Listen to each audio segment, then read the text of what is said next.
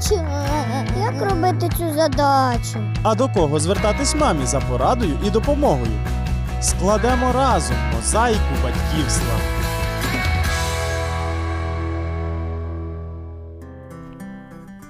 Вітаю! Мене звати Олена, і ви слухаєте програму Мозаїка батьківства.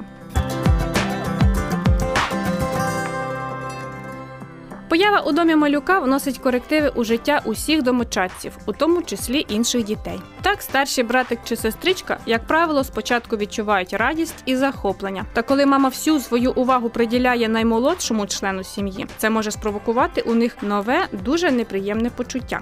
Це Точно. Тому наша тема сьогодні суперництво і ревнощі між дітьми в сім'ї. Тихо. Мама вчиться виховувати. Сьогодні нашою темою буде суперництво і ревнощі між дітьми в сім'ї. І я рада представити вам нашу гостю, сімейного консультанта Олену Катюшко. Вітаю вас! Здравствуйте.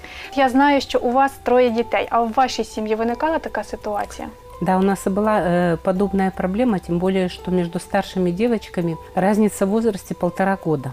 Зовсім маленька. И когда я знала, что родится второй ребенок, я сознание старшей дочери готовила к тому, что тебе будет скоро веселее, э, что у тебя появится сестричка или братик, с которым ты сможешь играться. И вот когда я привезла из дома младшую уже сестренку и, положив ее на кровать, развернула, то старшая подбежала и начала рассматривать. Она долго смотрела, а потом говорит, вставай, Ляля, вставай, идем. А я поняла, что сознание ее не было готово к тому, что это будет маленький беспомощный ребенок. Тобто вона пережила якесь розчарування, мабуть, Разочарование. не ті Она, был- очікування да, она была готова к тому, что она сразу сможет играться с сестренкой своей, а так не получилось. И вот с этих пор я уже поняла, что это было упущение. И я говорила, теперь нам надо все делать для того, чтобы она выросла, стала такой, как ты, и вы могли играться вместе с ней.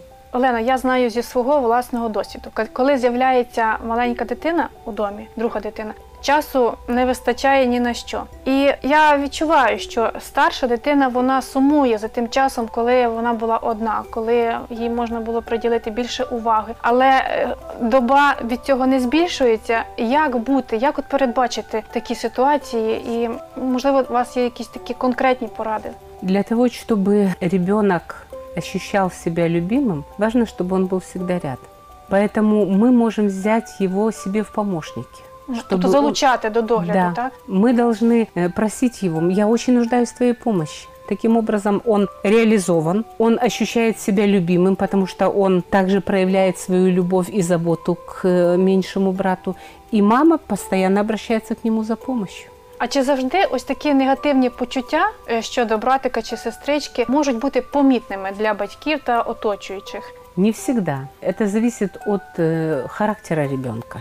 Важно, чтобы родители наблюдали за поведением детей, когда они отсутствуют. Это очень легко сделать, заглянув в дверь, когда двое детей. А э, если ребенок может быть старше, вот эта проблема ревности, которая возникает у него, она может привести к пассивной агрессии. То есть ребенок тайно старается причинить вред, Зробити боляче. да, сделать больно, іншому. может ущипнуть или дернуть за что-то. А як реагувати правильно на це? Опять-таки, наше внимание, безраздельное внимание, мы должны объяснить, что так нельзя. Что я люблю его так, как я люблю тебя. Вы для меня самые дорогие. Нет, он худший или ты лучший, или наоборот. Я вас люблю. Но он маленький, он не понимает. И не надо ему так сделать. Если ты что-то не поймешь, ты лучше спроси Тобто сварити не потрібно, так? Да, объясни. Это зависит от возраста ребенка. Если ребенок старшего возраста, и мы видим, что он это делает для того, чтобы заплакал ребенок, Мгм. допустим, ущипнул для того, чтобы тот заплакал. Тут, возможно, даже нужно наказать или поставить в угол, или не разрешить заниматься любимым занятием, чтобы ребенок осмыслил и в то же самое время проговаривать, объяснять и говорить. А ось діти ростуть, можливо, десь щось в сім'ї покращується в цій ситуації. Але буває, от в них такі якісь конфлікти, і вони загострюються і загострюються з часом, з віком. Як правильно вчити їх самим ві- вирішувати ці проблеми, ці конфлікти, чи потрібно таки втрутитися? Мы остаемся учителями для наших детей всегда. Но для того, чтобы научить, надо что? Вмешаться. Мы должны выслушать, у кого какие претензии друг к другу. И потом мы должны показать, кто ведет себя неправильно. Если мы скажем, решайте сами, они будут дальше продолжать привлекать внимание наше, потому что они нуждаются в этом. Ситуація буде загострюватися. Да, ситуация будет... Але ви знаєте, от ми дуже часто реагуємо на такі випадки е, словами: ну ти ж старший, він ще не розумний, він ще не розуміє. Все таки, як правильно, ми повинні до дітей ставитися е, з однаковими вимогами чи в- враховувати їх вік. Конечно, у нас просто не получится с одинаковыми э, требованиями относиться к обоим детям, потому что возраст разный. И потребности детей тоже разные. Поэтому важно решить потребности одного и потребности другого. Объяснить, э, допустим, ребенку в 10 лет мы объясним, и он поймет это. А ребенку в год мы объясняем, он поймет это? Он не поймет. Мы просто решаем его потребности так, как он нуждается в них. Таким образом, как он нуждается в разрешении этих потребностей. А чи не буде відчувати десятирічна наша дитина, що е, тій все сходить з рук, а до неї ставляться несправедливо? Э, Ну, это часто бывает ошибкой родителей, когда они младшему ребенку разрешают все, а к старшему предъявляют только требования. Правильно будет, когда мы объясняем и старшему, и меньшему, что так вести себя нельзя. Вседозволенность, она ведет впоследствии к э, печальным результатам по отношению к младшему. Поэтому объяснять надо буквально с года, как ребенок понимает. До трех лет уже ребенок понимает, что можно и что нельзя, что хорошо и что плохо. Когда мы вникаем в проблемы детей, э, должен быть закон. То старший никогда не должен разниться с младшим.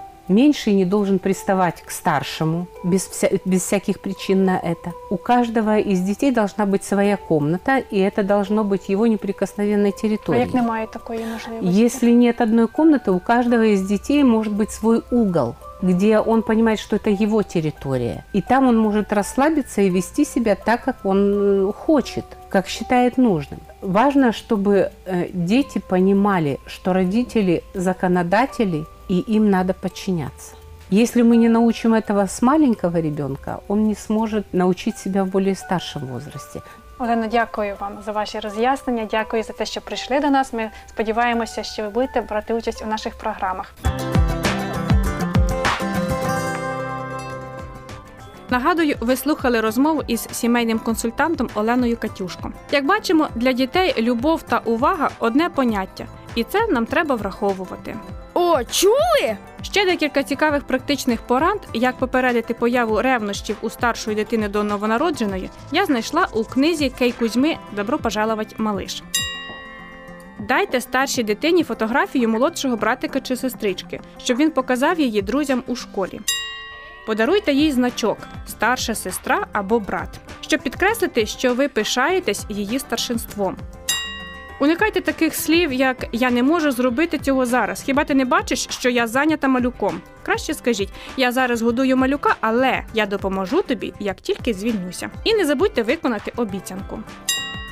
Коли приходять гості, не поспішайте спочатку представити молодшого. Приділіть увагу старшому. Дозвольте старшій дитині самій представити братика чи сестричку.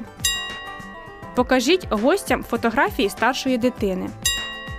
Кей Кузьма навіть радить, якщо старша дитина теж попросить грудь, не відмовляти їй. Вона навряд чи знову звикне до груді, каже психолог. Але це дасть їй усвідомлення того, що вона має однакові з новонародженим права на свою маму.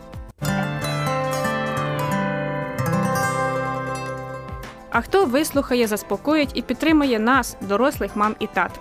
Давид, автор 54-го псалму, знаходив утіху у розмові з Господом у молитві. Я кличу до Бога, і Господь урятує мене. Увечері, вранці й опівдні я скаржусь і зітхаю, і він вислухає мого голосу. Що ж, чому б не спробувати і нам так? А у мене на сьогодні усе. З вами була Олена Стангеліні. Почуємося через тиждень.